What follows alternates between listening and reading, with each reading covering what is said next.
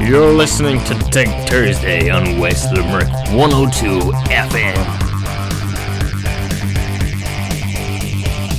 Hello there, and you're very welcome to Tech Thursday. This is Patrick Sheehan. I'm going to be with you for the next hour or so, uh, looking at all the latest in tech, answering any questions you may have. And if you want to contact the show or the station, you can call 069 or you can text or WhatsApp 0871 And as always, you can email me patrick102fm at gmail.com or you can email the station reception102 at gmail.com. And um, any questions you might have, I'll get onto them on the next show. And to start off, we actually have a question from uh, Joe Corbett and uh, Joe doesn't say where he's from, but uh, he was asking, "What is the? Do you have any smartwatch recommendations?" And it all depends on yourself, I suppose. Um, you know. Uh, it, if you're using uh, Apple, the probably Apple products might be the best. If you use an Android, there's more of a variety and there's different ones, but there's also generic ones then as well that don't. Um, they're not proprietary or they're not you know directly connected to to uh, uh, your phone's ecosystem kind of thing. Um, it depends on what budget you're on as well. Um, so, say if you're with Apple, you'd have the Apple Watch, the newest version of those. Um, if you're with Android, you could have, you know, say I suppose the top ones would be like the likes of the Samsung Galaxy Watch, you know, the Galaxy Watch Classic and the Galaxy Watch. I think it's four. It's on now. Um, but if you're on more of a budget, uh, so those Samsung Galaxy have a little bit of their own software, but they're based on um, Wear OS, which is Google's own software. The same software is built in, so those would be the most uh, connectable to the watch. You can have your Spotify, you can have all your your Google apps and everything on the watch as well. You know, you can have sat nav and everything built into them. But most of them are quite expensive, but they vary. There's cheaper ones as well. Um, I think it's Fossil designed uh, software with with Google OS, um, and they they supply it to a range of different. I think they supply it to Diesel. I have one of the Diesel ones, the Axial.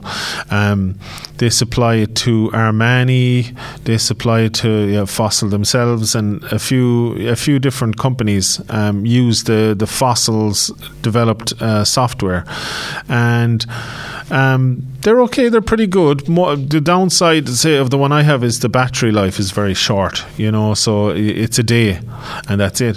Whereas the previous watch I had didn't have any Google software, but it had the, you know, step tracker, blood oxygen sensor, um, sleep monitor, uh, heart rate monitor, all that kind of stuff, and it had. Um, you know, it can control music but not install the Spotify app or whatever like that. But if your music is playing, you can play and pause and change songs and turn the volume up and down. So it can do that, but it's not a deep integration, but it's a basic integration. Um, that was the Realme Watch 2, and the, the, but the battery was lasting like 25, 26 days. So it was a massive difference in battery life. Um, but the, the, the Wear OS is a more integrated system, and it's like having a, phone on your wrist, like a proper. You know, you can. Con- I, well, although you can, I was going to say you can control the camera, but I think you can control the camera with the other ones as well. So, uh, and also price difference. Most of the Wear OS they have to pay for the software, so they're more expensive. Um, you can shop around for bargains uh, in certain watch shops and, and, online and things like that. Uh, you'll get bargains, especially like previous years models and things like that. Um, but the average, I suppose, is about 300 for the Wear OS ones, whereas the like that Realme Watch 2 is about 50, 60 euro. And it does pretty much all of the same things, but it doesn't have the apps, the official apps, and it doesn't. I don't know if the, a lot of them don't have sat navs and things built in, or don't have the the Google version of it anyway, with the Google Maps and all that. Uh, so it all depends on your budget. You know, if you have a budget of three or four hundred euro, you could go for the the likes of the Samsung one or some of the other top ones. Um, if your budget, if you're, you know, you're not as bothered about it, you just want to have something to make sure your steps are tracked and everything that's like that. You could get either a band, which would be a more basic one. Uh, there's the Samsung bands, and there's the the uh, Realme band, Mi Band f- Five or whatever it is, or six, uh, whatever they're on now. And there's the the likes of the if you want a slightly bigger square face watch, the bands are narrow they're literally that like a like a band.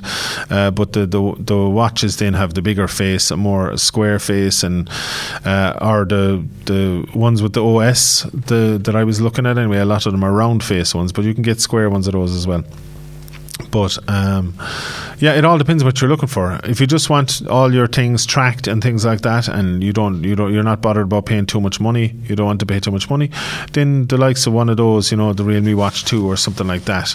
Um, there's loads of ones in the, in that price bracket. Uh, I know uh, it maybe uh, you might be better off. Say it depends on what brand of phone you have. Get one like that.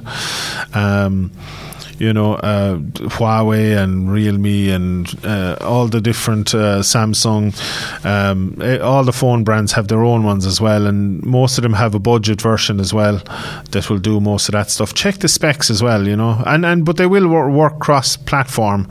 Say, I had a Xiaomi band on a Realme, you know, and they don't, they're not connected to each other, and it still worked, you know, it's still it's all Android, so they'll work anyway. Uh, I know less so with some that have like the likes of Samsung would have some Samsung apps on the watch that wouldn't work with a non-Samsung watch or that wouldn't integrate fully. But the oh, but all the all the tracking. Although some sometimes you can actually download Samsung apps on different makes. I've done that before as well. Uh, that you can download the apps from the Play Store and things like that. Samsung apps on a non-Samsung phone. So that might be a way around it as well. So that's a few different options for you there. So um, yeah, I hope you'll get sorted out with a with a decent watch, and uh, best of luck with that. Uh, I have some different news bits up here. Oh, so speaking of Realme, we were talking about they have a 125 watt phone charger on their new uh, the Realme GT2 uh, series Android phone can draw power as quickly as a gaming laptop, which is pretty wild. This is an article I'm looking at. Where is it on T3.com? Uh, so I, during the week, if I'm looking at different interesting articles, I'll send it to myself. I made my own little WhatsApp group just to myself, and I send any kind of things that might be interesting. So I have a look at those. Plus, I have my computer here with multiple windows open with all the latest stories and things like that. Uh, Realme is one of the more interesting smartphones around. Uh, some of the best Android phones, especially if you're on tight budget. Saying that now, I'm currently using their flagship from last year, the Realme GT 5G, and I'm having a bit of trouble with it. Uh, every so often, the the screen. It happened yesterday. The screen went completely black, but the phone was still on, and I couldn't get the screen to go back on. I had to actually look up a YouTube video about doing a hard reset on it. I had to hold in the power and the volume up button and kind of uh, wait like 30 seconds and all that for it to do a hard reset uh, because the normal where you hold in the power button wasn't working. Um, but that seemed to work and come back on. But every so often the screen would flicker and go off. But I've heard some complaints about it, and it has the new Snapdragon, the top chip that you can get from last year, like on any phone, in it. So I thought, you know, that that'd mean it's it's going to be fairly reliable, fairly powerful, everything like that. But it um, it's been a bit a bit glitchy. You know, I don't know if it's happening with other Snapdragon triple eight phones, but it's it's, it's been happening with mine anyway. Uh, but a restart does seem to fix it. But I, I don't like to have that because I had the the Realme. What was the other one? The um, their previous um, flagship the year before, uh, before that, or two years before, probably uh, before that, and. Um, that was flawless. It never gave trouble. You know, my, my wife is using it now and it's brilliant. Like it was pretty much the same as this phone without the 5G. Um, and if, if, my wife didn't have it, I'd probably be using it myself again. I'd nearly have gone back to it. But uh, it's it's not. Maybe if I did like a, a, factory reset and set things up again, it might be okay. Maybe I don't know. It was something I installed or something. But uh, it's been a bit glitchy. Uh, but I have heard that with um, I read some article about it. They're not; those chips are not as well made as the previous flagship Snapdragons, uh, and they think it's because of the chip shortage and all that they were kind of scrimping a bit, or they they rushed them a bit, and. Um, yeah, it's not not quite as good. The phone is not quite as reliable as the previous model. Um, But anyway, uh, they're they're they're making a new super fast charging. 125 watts for a phone is ridiculously fast charging. So um, I have 65 watt fast charging in this, and it's like f- from 4,500 milliamp hours is is um, which is a good size battery. Uh, is full in about 28 minutes, 27 minutes, something like that. Uh, with 125 watts, it's probably be 20 minutes or less. With a, a, a, a like 5,000 milliamp hour phone would be full. It's very very fast charging. Uh, so that's what they're working on uh, on for their next. Uh, we viewed the Realme 9 Pro and found it to be great value for money. Uh, so this is just uh, their their uh, promoting this phone, Samsung Galaxy S22 and all that, 120 hertz. So they're just comparing the phones, but it was just that story was pretty much about the the fast charger. Um, so there's first looks at the PlayStation. Uh, PlayStation officially kind of released some pictures and some information about the PlayStation VR 2. Uh, so it'll be look quite similar, like a sleeker, smoother version of the headset of the original one, but the hands part are very different. Uh, they're like the ones for the. Um, what's the other brand of VR headset? The famous one with the rings that go around your wrist, like it's it's a thing you hold on, like a handle you hold onto, and there's a hoop around it, like the Oculus Rift controllers. Um, so yeah, they're they're very they're, they have the the black and white theme like the like the PS5. Um, yeah, more sleeker looking, but there's a lot of new technology involved. Apparently, there's eye tracking that uh, tracks where your eye is moving to, and on the the two little screens that you'll be looking through in the headset, and it kind of um, it makes the picture sharper at where you're looking, so to, to save on CPU and things like that. So it it uh, it yeah, it's very um, much more advanced. Um, let's see, you'll notice the PSVR two headset has a similar shape to the PSVR two uh, Sense controller. Yeah, so they're just talking about their uh, their their philosophy and smoothness and all this kind of the the usual kind of speak. But technology wise, for the PSVR two headset, we took comfort a few steps further. New features such as lens adjustment dial, uh, so users have additional option to match the lens to the distance between their eyes. Yeah, so that's very good. That wasn't available in the first VR headset. Um, so this one is where the the the part you look through the the lenses move in and out to to match the width of your eyes and things like that. No, I didn't seem to have a problem with it. My little nephew used it. I used it. My wife used it, and we. I don't think any of us had a problem. But um, I suppose if it was movable, it would there'd be a certain amount of uh, of it'd be even better, you know, and more. Um, more uh, comfortable to look into and things like that. It might be less chance of headaches and motion shift and things like that as you're looking around uh, that kind of put your balance off or make you kind of like motion sickness. Um, we also created a slimmer design with a slight weight reduction, even with the new added features such as a new built-in motor for the headset feedback. So is that like a vibration motor built into the headset or something that it, it vibrates if something happens? Or I'm not sure. Uh, it was quite a challenge to create a slimmer design with new features and, uh, engineering teams. Yeah, so that's a. Additionally, we've integrated a new vent design. Oh, so this is very important. So the big, big problem. Anybody who's used the VR headset that I have, anyway, uh, the first PSVR is it fogs up straight away. Do you know, especially if you come in from outside and you know your temperature is different than the temperature of the room, kind of thing, or if you're sweating from being outside and you put on the headset, it just fogs up immediately. So apparently, with this, they've built a new integrated vent design for the PSVR two that will um, think users uh, that they think users will uh, enjoy. Uh, Yujin Morisawa, uh, senior art director at SIE, led the, the headset design design of PSVR 2 and explains uh, when I started to work on the PSVR headset 2, one of the areas I wanted to focus on was the idea of creating a vent in the headset to let air out. So, what you want to do, like when you're clearing the windows of your car, you want to normalize the inside and outside temperature, isn't that it? Something like that where it just stays clear. Um, similar to the vents on the PS5, uh, PS5 console that allows airflow. Our engineers came up with a, this idea as a good way to allow ventilation and have, avoid having the lens fog uh, the lens to fog up while players are immersed in their VR games. Uh, I worked on many design concepts to achieve this, and in the final design, you can see that there is a little space in between the top and front surface of the scope uh, that contains the integrated ventilation. I'm really proud of how this turned out and the positive feedback I've gotten so far. I hope our PlayStation fans will also agree and can't wait to try them out. So that's good. Uh, yeah, so um, the PS5 console DualSense controller, we also included tiny PlayStation symbols, uh, so that's just the design features and things like that. Uh, the screens, including uh, there are plenty of exciting new features to look forward to, uh, including visually visu- the visual fidelity in 4K HDR and state-of-the-art graphical rendering, enhanced tracking such as uh, inside-out camera tracking. In other words, it watches your eyeball moving around, and uh, it it uh, sets up the picture to suit that. New PlayStation VR 2 Sense technology features such as headset feedback and the new intuitive PSVR 2 Sense controller that creates an incredibly deep feeling of immersion. Uh, additionally, the PSVR 2 system comes in a simple single cord setup, so you can connect your games. Uh, to your games directly.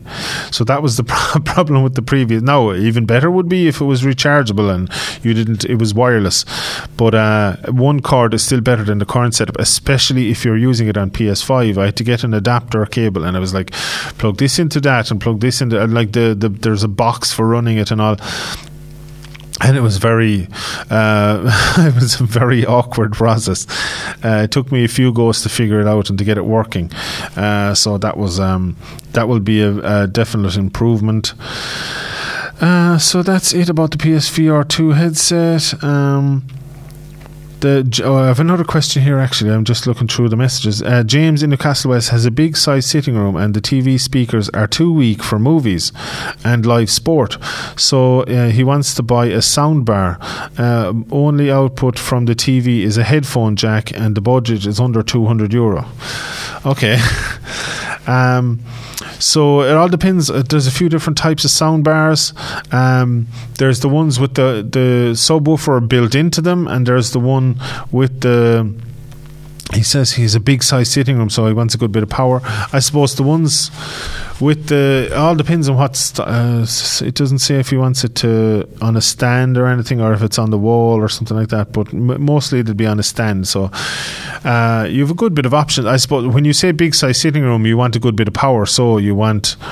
Um, the likes of and what's the budget 200 so yeah there's there's a few different options um, you'd want at least like 120 watts or more.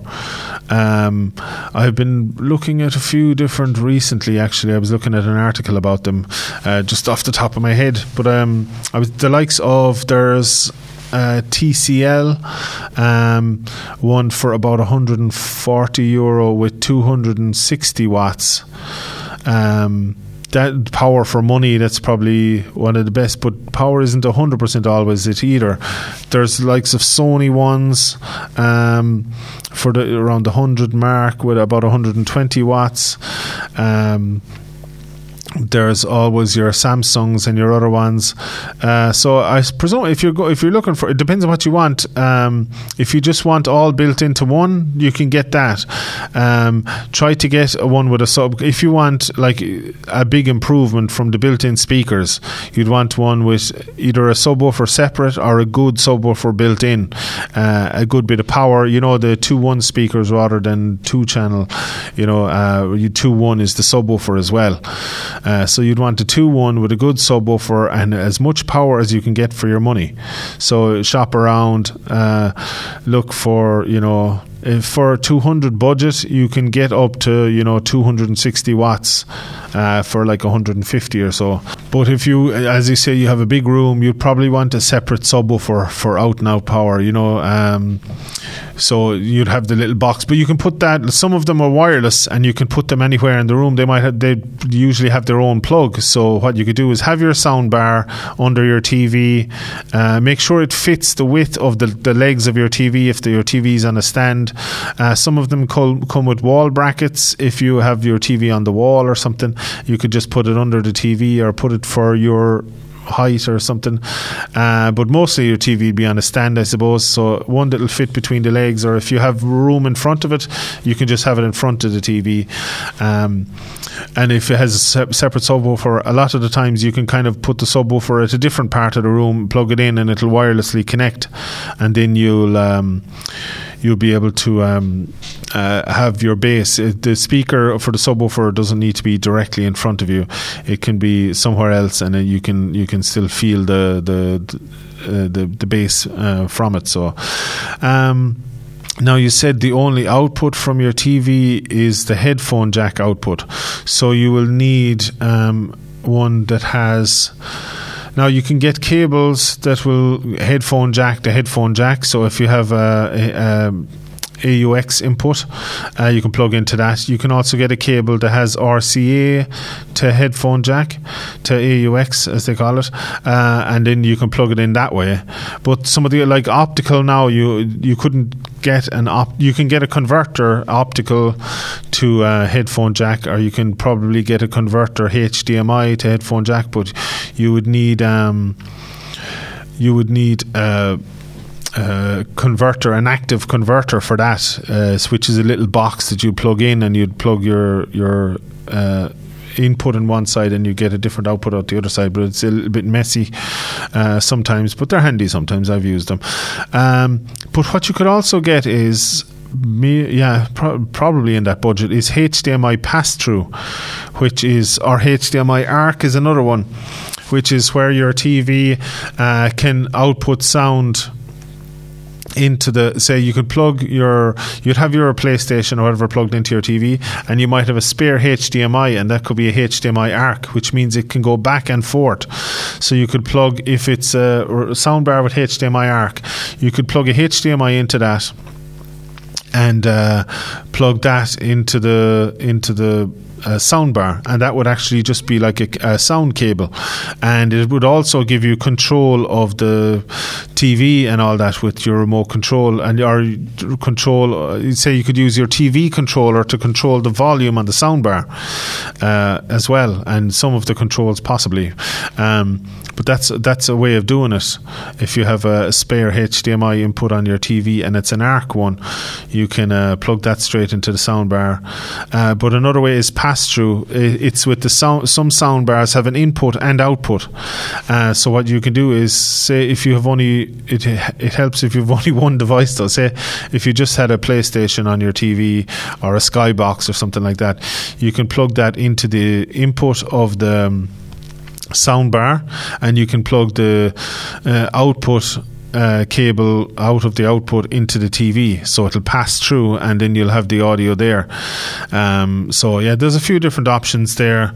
Um, it all depends. Like uh, if it's the only output from the TV is um, a headphone jack, it might be a slightly older TV. It mightn't because most of them have optical and things like that. Some the newer ones. Um, uh, so an optical would be kind of I suppose uh, a HDMI and optical would probably be the best sound quality, but the jack is fine too. Uh, the jack would be grand, so you could have the headphone jack to an AUX input, jack, or AUX to AUX, uh, or the, the converter for the for the RCA cables, the the red and white. Uh, there usually are in the in the back of the so make sure you get the the sound bar that has those inputs you need, uh, whichever way you want to go about it, and you, you, need the cable in as well. Some of them come with the cable. You can double check if they come with a cable. Uh, some of them come with a bunch of cables. So best of luck with that anyway. Uh, yeah, it's very good. Now, if you have space, I suppose the ideal would be like a 5 1 surround sound system or a 7 1 surround sound, but sometimes there can be a lot of wiring with them, and you said sound bar, so I presume you want a simple one. So, uh, yeah, so as much kind of wattage and uh, extras, you know, you might have Bluetooth connection as well. You could connect with Bluetooth to certain devices and there's lots of different ones nowadays, and you have Dolby Atmos and you have different uh, sound effects as well for good sound quality. And look at reviews of the individual ones you're looking at and things like that. So, uh, best to look with that. Um, Lennox agrees. So we'll look at some of the latest in tech now. Uh, Lennox agrees a deal to buy Focus Scientific Solutions. So Irish Scientific and Medical Solutions partner Lennox has announced a deal to buy Focus Scientific Solutions, the Meath based laboratory equipment specialist. Uh, Lennox said the deal will support the creation of 30 high level roles uh, over the next two years and will see the company become the largest independent Irish company in the sector. Uh, founded in Dublin in 1923, Lennox employs 50 people across sites in Dublin and Cork. Uh, Focus Scientific Solutions, founded in 2007, is situated in Stamullen in County Meath and employs 14 people. Uh, Lennox CEO Leslie Brett says today's announcement represents a new phase for Lennox, building on its 100 year history. Uh, over the last five years, we have prioritised investment in systems, training, and logistics and have transformed the company in a tailored end-to-end solutions provider. Uh, so yeah, there's a lot of movement in the medical sector at the moment, of course, with COVID and everything. So uh, yeah, it's quite a busy time. Uh, Ring opens its app to non-Ring cameras for a price. Uh, select third-party ONVIF cameras will work with Ring starting in April. Uh, smart home security company Ring is expanding its capabilities of the Ring app to add cameras that support ON uh, VIF, the Open Network Video Interface Forum. okay, that's what that stands for. Is an open standard that allows devices to communicate with each other even if they are from different manufacturers. Uh, the compatible cameras are generally IP based cameras and often powered over Ethernet. Uh, common form factor is dome shaped with the ability to pan and tilt, although there are hundreds of different options. Uh, so, what's uh, Ring will uh, which is owned by Amazon, hasn't released a list of compatible. I was just looking for that uh, cameras yet, but says to expect uh, to support ONVIF uh, compatible cameras. They need to have the following criteria: support a stream of 1080p or lower support a stream of video stream of 1080p or lower, uh, support uh, H.264 encoding, have ONVIF enabled, and have a valid pass- uh, password set. Uh, to use the integration, uh, which goes live in April, users will have to pay for a Ring Protect subscription plan of 20 quid a month or 200 a year and have a Ring Alarm Pro, which is $250. Uh, the Pro is the company's latest security hub that includes an Eero mesh router, LTE, external battery setup, and local storage. So it's if you want to use your cameras, you'll have to you'll have to spend a few quid, and a monthly that monthly monthly fee is very expensive. Meta announces plans to build an AI powered universal speech translator.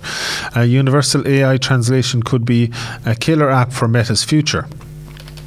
Uh, Meta, the owner of Facebook, Instagram, and WhatsApp, has announced an ambitious new AI research project to create translation software that works for everyone in the world.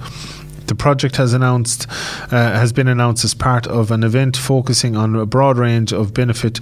Uh, benefits Meta believes AI can offer the company's metaverse plans.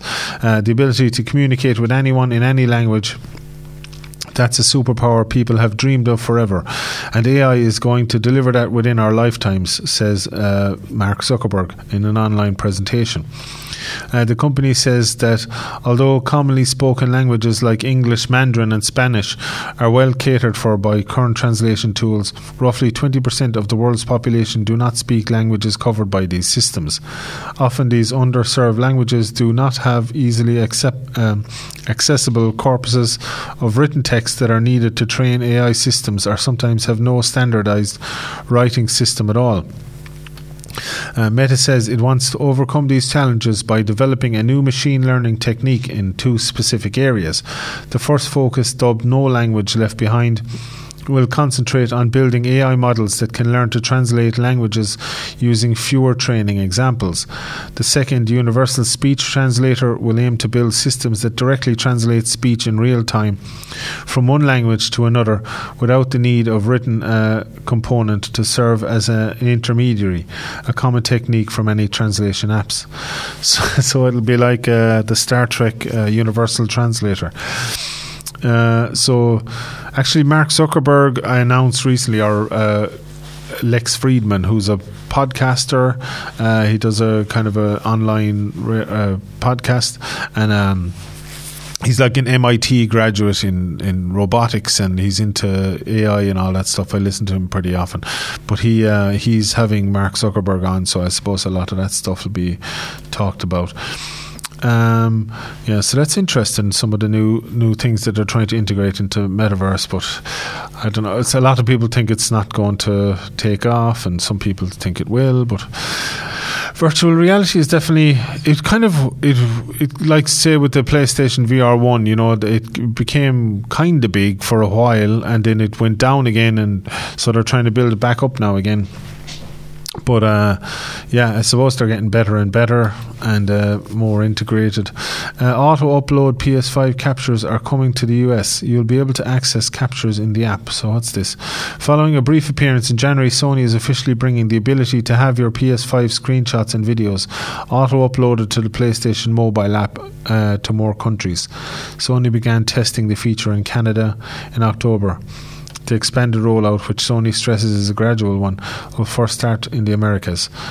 So you can just take a screenshot of a game you're playing or something like that and get it uh, auto uploaded if you want onto the onto your maybe your profile on the PlayStation Network or something like that. Uh, we're gradually rolling out the ability to share your PS5 game captures through PS app in more regions. Oh yes, so that's what they're going to be. I, have never, I've taken screenshots of like, uh, I always go on playing uh, Gran Turismo and. Um, get my own car in my own color and, and uh, in the color and like my car in real life in Gran Turismo and like put it in fancy places and take screenshots of it. Uh, it's funny, but um, yeah. Now I'll be I'll be able to auto upload them to the internet, which is I think you can do it anyway, but uh, they're just making it where it'll automatically do it. So, uh, Trump's Truth Social app can't be Twitter, but it doesn't have to. Uh, now it just needs to stop glitching. So, uh, Donald Trump has brought out his own social media app called Truth Social. Um, I think it's only available on Apple. It's not available on Android yet. It's being developed for Android or whatever, uh, and it's only available in America, I think, at the moment. Uh, so it's kind of very limited. It's just Apple in America. Uh, so after months of speculation, tribulation, and hype, former President Donald Trump's uh, Donald Trump has launched his long-awaited social media platform, Truth Social, on Monday. Uh, the app, a shameless Twitter clone. oh, yeah, same as GETTR. GETTR is another very uh, Twitter clone. Uh, is, avail- is available to download on the Apple App Store and sits atop of the Apple of Apple's download charts as of publication on Wednesday. But despite all of the excitement, Truth Social remains totally unusable. Hours after the app's uh, President's Day launch, it suffered dozens of technical glitches from a 13 hour outage to users who were unable to make an account, let alone receive the confirmation email that allows them to start the process of joining. Even if you were able to secure a username, it's likely you've been placed on an over 300,000 person waiting list to even start posting your truths. uh, Trump language for tweets. Uh, to be fair, uh, Devin Nunes, former uh, House mem- member and head of Trump media and technology, told Fox News on Sunday that the app wouldn't be fully operational till the end of March. Uh, so, okay, Donald Trump has his own version of Twitter. Uh, firefighting strategies need an extreme makeover, UN warns. A report, the report is a roadmap for how uh, to live with fire. Um, Nations need to spend more money learning to live with wildfires rather than burning through cash fighting them, uh, says the United Nations report. Uh, the report predicts a dramatic rise in extreme fires and warns that there need to be a radical shift on how governments address them. Globally, extreme wildfires are expected to increase by up to 14% this decade and up to 50% at the end of the century. Uh, conventional firefighting, which tackles blazes as they happen, won't be enough to meet the new trends. Says, yeah, so I've uh, seen a documentary about that before. And you know the likes of California and America, the the firefighters there traditionally always did um, containment fires. So in when there was no fire, they set a fire, but a very specific controlled fire along edges of dried brush and things like that, along strips of land. You know, um, so that when a wildfire broke out, that land was already like a strip of land was already scorched, and it stopped in in common areas where it happened very regularly it stopped them from spreading. So once they got to the edge of the burned area, there was nothing else to burn, and the fire stopped from spreading.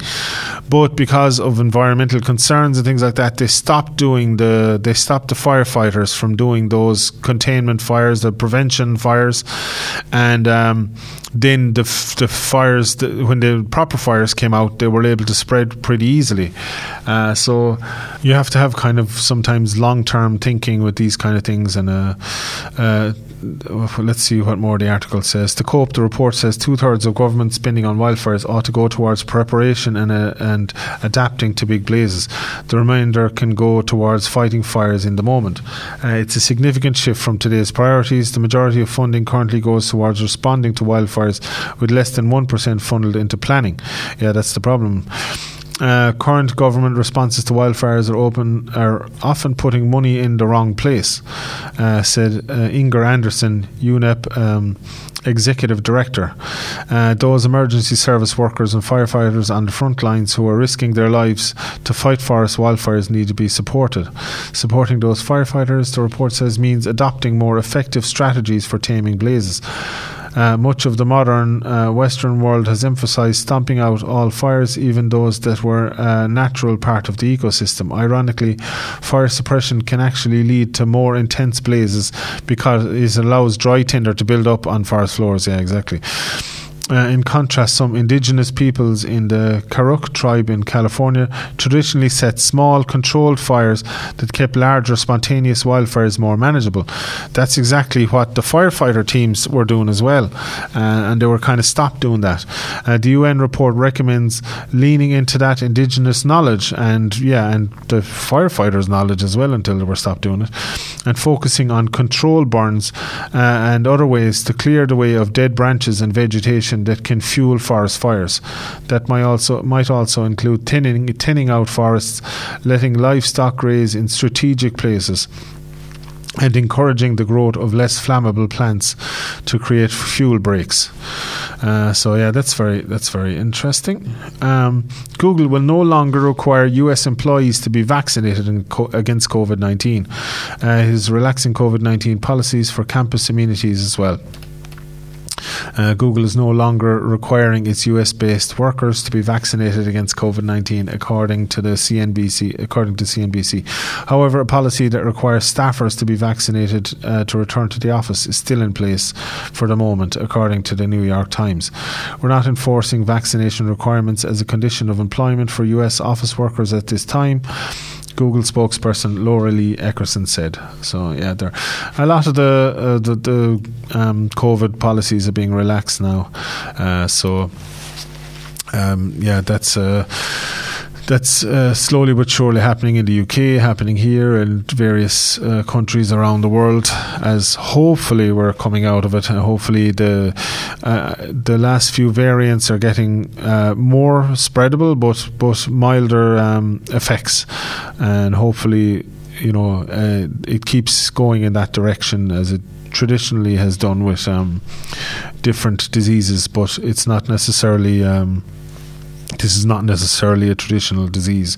Um, pod based ice creams aims to overhaul frozen treats, the frozen treats industry. So, as you know, we have the pod based machines for making coffee and things like that. Now there's um, pod based machines for ice cream. A machine which uses a pod based system to create frozen treats, including ice cream, cocktails, and coffee, has been. Oh, it makes all of them.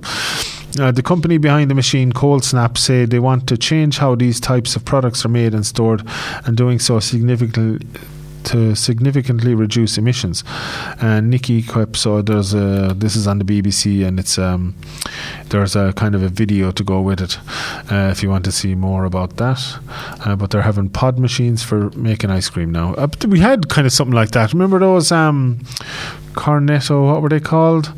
Um, I forget what they were, but you'd you'd get the the cone, an empty cone, and put it on the machine on the holder, and then you put the ice cream was in a like a tube into the machine. You pull down the handle hard, and it makes the it pours out the ice cream for you. Uh, it was like, yeah, I forget what they were, Cornetto Go or something like that. And they were actually, I remember they were delicious years ago. I don't think you can get them anymore. I remember they stopped doing them for years. And then there was one shop like on the way into Ballybunion that used to still do them for, I don't know where they were getting them from, but they had them years after everybody else. And uh, but I I don't know if you can get them anywhere now anymore. But they were very Cornetto Soft or something like that. I forget the name, but um, yeah, I remember those. Uh, Ukraine EU deploys um, rapid response team. Oh yeah, so there's a the some. Um, Ukraine or the Russians have taken over a few different parts of the Ukraine that they say were uh, held by Russian supporting kind of separatists or whatever, and uh, so they, but they've they've done a they've sent peacekeepers as they've said, but Europe and the rest of the world don't call them peacekeepers. They, as Joe Biden said, it was an invasion. It's an invasion. So, uh, cyber rapid. Oh yeah. So, uh, in the tech side of things, um, the Ukrainians have been attacked with cyber attacks as well, and Europe, uh, the European Union are trying to help them. So, a cyber rapid response team is being deployed across Europe after a call to help from Ukraine. Uh, the newly formed team of 8 to 12 experts from Lithuania, Croatia, Poland, Estonia, Romania, and the Netherlands has committed to help defend Ukraine from cyber attacks remotely and on site in the country. An official warned attacks are likely. Uh, we can see that cyber measures are important uh, are an important part of Russia's hybrid toolkit. Uh, the CRRT official said. It comes after the UK and US uh, blamed Russia for cyber attacks earlier this month that temporarily took out a small, a small number of Ukrainian banking and government websites offline. They also shut down the electricity in some part of the Ukraine. They they they hacked into apparently the Russians hacked into their um, into one of their power systems and shut down uh, shut down the power.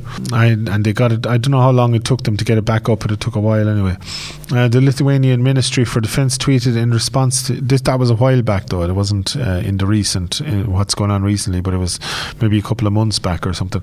Uh, the Lithuanian Ministry for Defence tweeted in response to Ukraine's request, we are activating a Lithuanian-led cyber rapid response team, which will help Ukrainian uh, institutions to cope with growing cyber threats. The CRRT are a European Union initiative to help deepen defence and cooperation between member states. Uh, so that's good. They're trying to help out the Ukraine. Uh, cyber attacks bring down many Ukrainian websites. So, so that's another article about it. Uh, Ukraine has been hit by more cyber attacks, which the government say are on a completely different level to normal. Uh, so, yeah, they're under attack in from many different ways. Um, Virgin Hyperloop to focus on cargo, not people. Virgin Hyperloop, a futuristic train service that promised a new era of, era of travel for passengers, will be focusing on cargo in, uh, instead of people, it has revealed. The company told B- the BBC News uh, that the change of direction was due to global supply chain issues and COVID. The Financial Times, uh, the first reported, who first reported the story, said it had also laid off more than hundred staff members. Uh, experts have expressed doubts about the engineering challenges and practices of the Hyperloop travel. Uh, the company said the global supply chain has experienced dramatic changes in the past year, due in part to the worldwide pandemic and Virgin Hyperloop is a, com- a, company is responding to strong customer demand for a cargo-based Hyperloop system and is focusing its resources on de- delivering that. Uh, DP World, a logistics provider owned by the Dubai government and a majority stakeholder in Virgin Hyperloop, told the Financial Times that focusing on pallets is easier to do. There is less risk for passengers and less of a regulatory uh, process. Uh, the idea of Hyperloop uh, was first conceived by tech entrepreneur Elon Musk, who suggested the idea of high-speed transport uh, system in a vacuum tube, and it uses magnets as well, isn't it? It's a maglev. It's like a levitating orientation so there's less friction and then uh, there's no air resistance in a in a vacuum. Uh, the pods would travel through the tubes at more than 600 miles per hour on magnetic tracks similar to those used by existing maglev trains. Uh, there are several firms working to make the vision a reality, including Hyperloop Transportation Technologies and Virgin Hyperloop. Uh, so that's interesting. Um, how, where that's going to end up, that technology. Uh, Zuckerberg reveals AI projects to power metaverse. Uh, Meta founder Mark Zuckerberg has unveiled, so there's a lot about metaverse this week.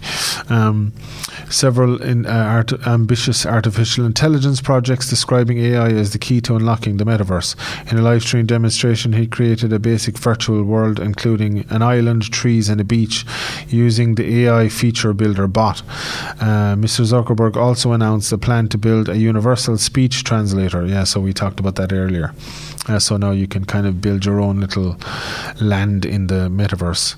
Uh, so, oh yeah, PlayStation, PlayStation VR 2, so we already talked about that. Ford recalls 330,784 Mustangs over faulty backup camera wiring. Uh, and as we know, the Mustang is now for sale here as well. I don't know if the European cars will be getting the recall, but they are in America by the looks of it. The recall fix involves replacing a wiring harness in the deck lid or possibly in the boot lid, uh, the entire camera unit. Uh, Ford is recalling uh, those Mustangs of between 2015 and 2017. Uh, I think that's when they started selling them over here as well. Over concerns that their rear view cameras could either be too dim to use or simply cut out altogether. The issue stems from a faulty wiring harness inside the Mustang's rear deck lid that can become loose or damaged. The fix for this issue is uh, luckily pretty simple and involves replacing either the harness or, in some cases, the camera itself. Uh, this recall, like all recalls, will be performed free of charge by your local Ford dealer. Owners of the affected cars can expect to be notified by Ford. Uh, so I presume if you, I, I don't know if it'll affect because they're usually different factories and everything will be different. The American-made cars and the, the the I think the cars are made in England and Holland and places like that. Fords, I don't know, Poland possibly. Um, so I wouldn't, unless you hear from Ford themselves, if you have a Mustang, I wouldn't be too worried about it. You could contact your dealer if you wanted and ask if you're if you have a Mustang, would the, that Mustang be included in the recall for the rear camera? Uh, Google has fixed the most annoying thing about your Google Home or Nest speaker. Uh, the quick tip will change how you interact with Google Assistant. You ask your smart speaker a question like, What's the weather like today? or give a command to play a song or from your favourite album.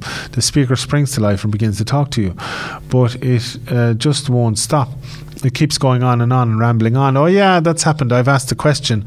Uh, did I uh, thought I would get a simple answer, and it was like in 1945, and it keeps talking and talking and talking, and you just want it to end. Uh, if it's a Google Assistant powered speaker, like the Google Home or Nest Mini, you can say, "Hey Google," and then. Uh, well, see, I set off my phone. um, uh, I, I lost my train of thought then. If it's Google Assistant part, yeah, yeah, yeah. and then um, any number of commands to shut it up. But now there's a quicker way. Uh, thanks to a recent update that Google announced on Twitter, um, you no longer have to use a two-part response to get Google Assistant. You only have to say stop. But I that's I, that's I've been using that for a long time. Um, I do you know when there's an alarm going off or something? Uh, like I set a timer when I'm cooking something in the oven. I always use the speaker for that.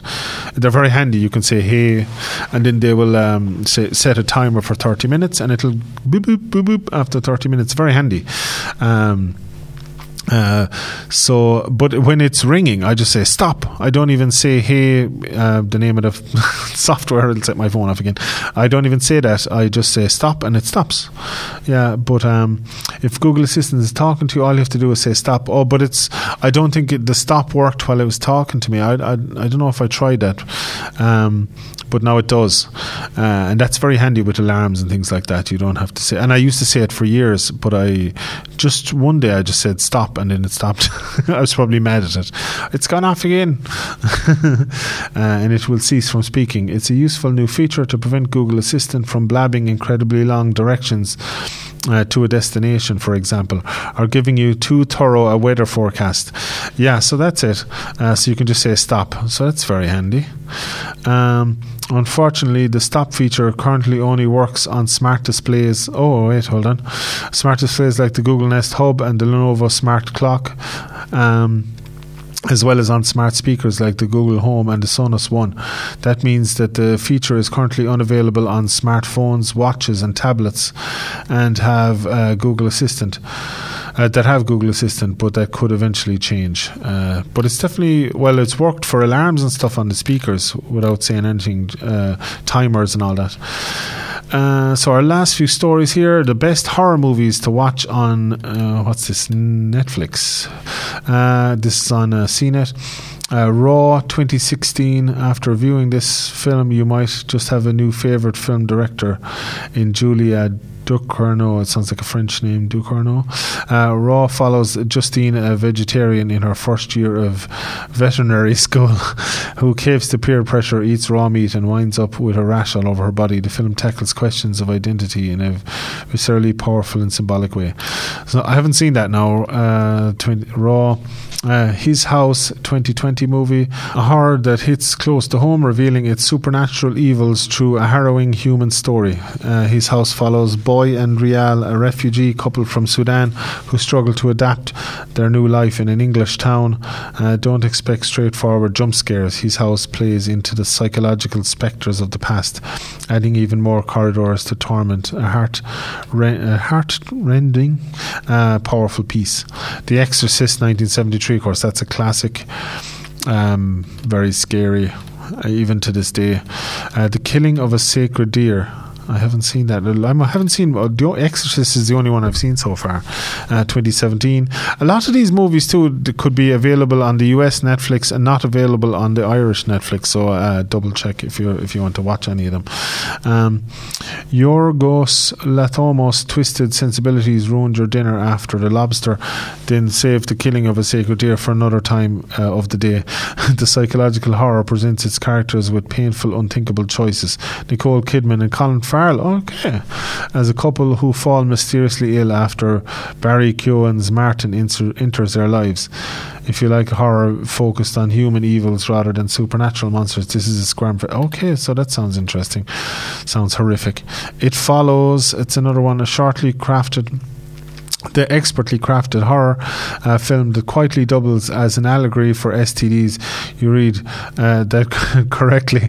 It follows, uh, trains its lens on a supernatural entity that lives in proprietary, uh, constantly pursuing its prey at a slow zombie like pace. Uh, so I've seen that, but I kind of forget it now, but I remember it was okay. Uh, Gremlins 1984, of course, most people know that. That's a classic. The Platform 2019, I think I was talking about that last week, possibly. Uh, that's a very interesting movie as well, Spanish made movie. Nightingale 2018, a warning the Nightingale depicts extreme graphic scenes of violence. Uh, in that mind, proceed with, har- uh, with uh, caution with this harrowing story. Uh, so that sounds mad. Creep 2014. Caliber. So there's a big list of all the latest movie, uh, latest uh, horror movies are uh, that are available on Netflix in the US anyway. So you'd have to double check here on um, that's on CNET. So if you want to have a look more, and that's it. That's uh, been Tech Thursday for today. I hope you've enjoyed that. Um, this has been Tech Thursday. As always, you can call zero six nine double six two hundred or you can text or WhatsApp um, 087 166 9800. Um, but uh, the best place, I suppose, if you have any questions, you can email patrick102fm at gmail.com or reception102 at gmail.com and you can mark, mark that down for Tech Thursday and I will get back to you on the next show. Uh, thank, for li- thank you for listening. This has been Tech Thursday. We've got through a nice bit of stuff today. Uh, I'll talk to you again next week and this show is available for a podcast on all your favourite podcasts podcast apps. You just look up Tech Thursday. Uh, I've been Patrick Sheehan. See you next week. Peace. You're listening to Tech Thursday on West Limerick 102 FM.